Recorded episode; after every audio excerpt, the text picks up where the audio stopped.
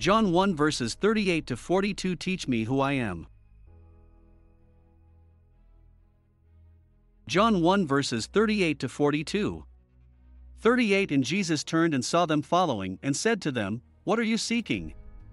They said to him, Rabbi, which translated means teacher, where are you staying? 39 He said to them, Come, and you will see. So they came and saw where he was staying, and they stayed with him that day. It was about the tenth hour. 41 of the two who heard John speak and followed him was Andrew, Simon Peter's brother. 41 He first found his own brother Simon and said to him, We have found the Messiah, which translated means Christ. 42 He brought him to Jesus. Jesus looked at him and said, You are Simon, the son of John, you shall be called Cephas, which is translated Peter.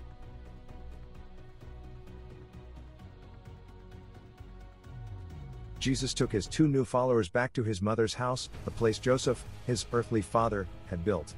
He told them things they had never heard before, proving that he is genuinely a rabbi sent from God. They spent the day there, and the next day, Andrew wanted to tell his brother Simon Peter the good news. We have found the Messiah. The word Messiah is not really a title anyone would label another as, especially a Jew, like Andrew, so he must have had a lot of confidence. Of course, Andrew did. He heard John the Baptist call Jesus the Lamb of God, who comes to take away the sins of the world. And then Andrew followed Jesus home to hear him teach. Only with solid confidence will someone believe that you have found the Messiah. Even as I call myself a teacher of God's Word, I slip many times. My relationship with the Lord is solid, my actions are not so. Messiah means anointed Son of God and King of Kings. Andrew loved his brother Simon, so he would not mislead his brother. A good, loving family loves to share the good news. So Simon followed Andrew to meet Jesus, and Jesus knew who Simon was without Simon introducing himself. I know your father's name is John, and your name is Simon, but the name on your heart is Cephas, which means your faith is solid as a rock.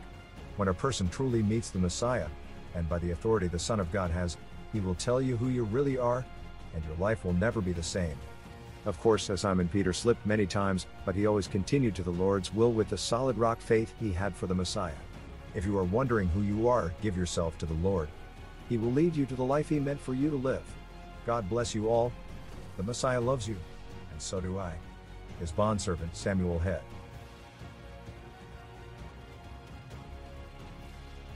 Matthew 16 verse 16 Simon Peter answered, You are the Christ, the Son of the living God.